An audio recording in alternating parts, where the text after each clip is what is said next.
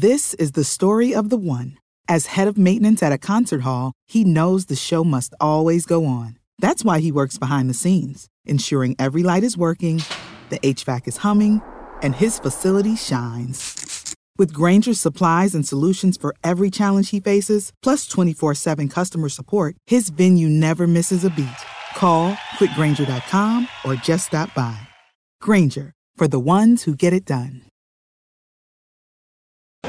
This is Andrew with Geek News Central coming to you from the Gadget Show Live in Birmingham, England. I'm with Chris from Super Mario Innovation. Is it Super Mario Innovation. Who have an underwater jetpack. No, really, they do. Okay, Chris, tell us a bit more. Okay, so the underwater jetpack, well, it is exactly what it says on the tin. It's an underwater jetpack. So the core of it is a backpack that you wear that contains the control, the batteries, everything like that.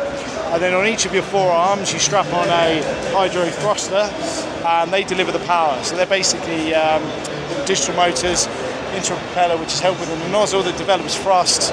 We're kicking about 30 kilos of thrust out of each each arm, um, and that's going to propel you six to seven miles per hour underwater, which doesn't sound a lot when you say yeah six miles an hour, but believe me, underwater you really feel that. It's quite an intense experience. Excellent. And uh, what was the inspiration for this? The original concept came from my brother Simon. Um, his inspiration was basically he did a skydive, but he's, quite intensely afraid of heights. He kind of enjoyed the rush of falling, um, but then the parachuting bit there was not for him. And so he thought about, well, how can I recreate something like that, but in a slightly safer environment potentially where I'm not going to fall. So uh, he looked at doing something underwater. I thought, okay, can we recreate that skydiving experience? He brought the idea to me. Now, I mean, I'm terrified of heights. I've never been skydiving, but for me, when he when he spoke about an underwater jetpack, I immediately went back to all the experiences I've had snorkeling and seen all this lovely stuff. You know, fish and corals and things. They, are just out of reach. You know, by the time you get there, you're out of breath and you come back up. So I thought, okay, for me, this thing's going to get me down there under the water deep quite quickly. I can spend some time looking, hands free, taking photos, and then return safely to the surface. So yeah, we both came in this different ways, but the core idea was born there. And, and really, we just sat down, sketched it out, uh, decided one day to buy a 3D printer, and went from there. Very good. And so, so the, if you like, the shells 3D.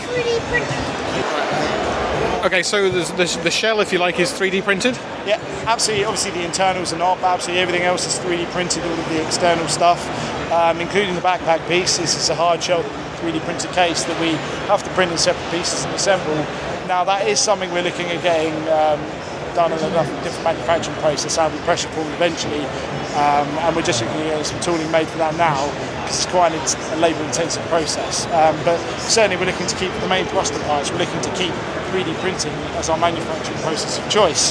Now, most people would tend to say use 3D printing for sort of prototyping, not for production.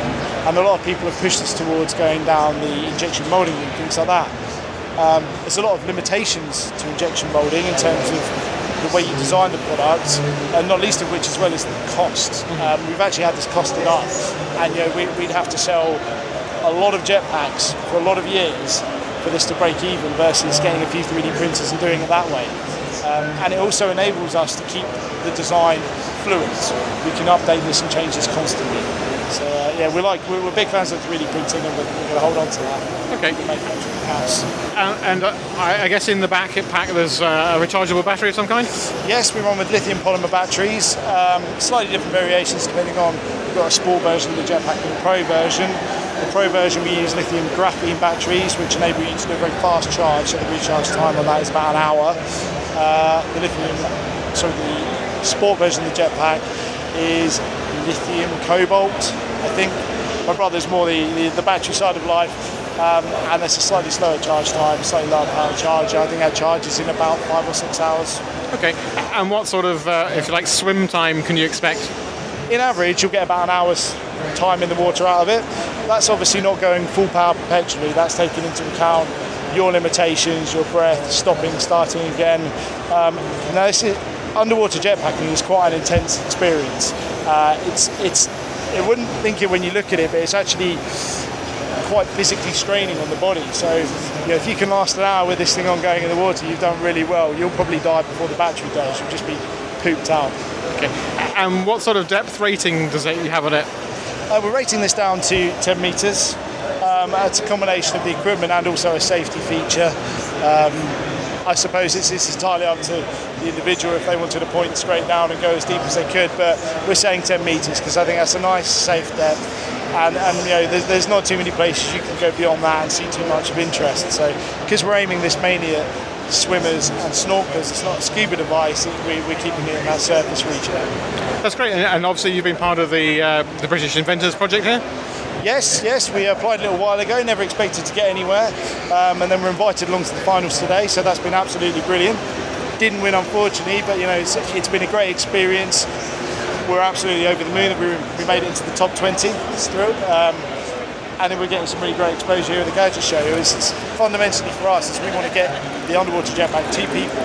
So we've got to stand here where everyone can walk past and see it and feel it and touch it and see what we're doing and ask questions. And that's brilliant. Okay, and, and how far along are you towards production?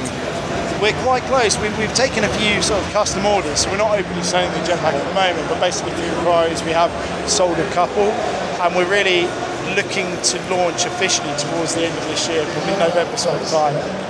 Excellent. And what sort of price point are we talking about? Uh, two versions will be available. There's a sport version which is £4,000, the pro version which is £8,000. There's a few differences, as I already described, there's differences in the battery, the battery management technology and the charging, and also the pro version has a few custom CNC components on it and a much higher level of finish.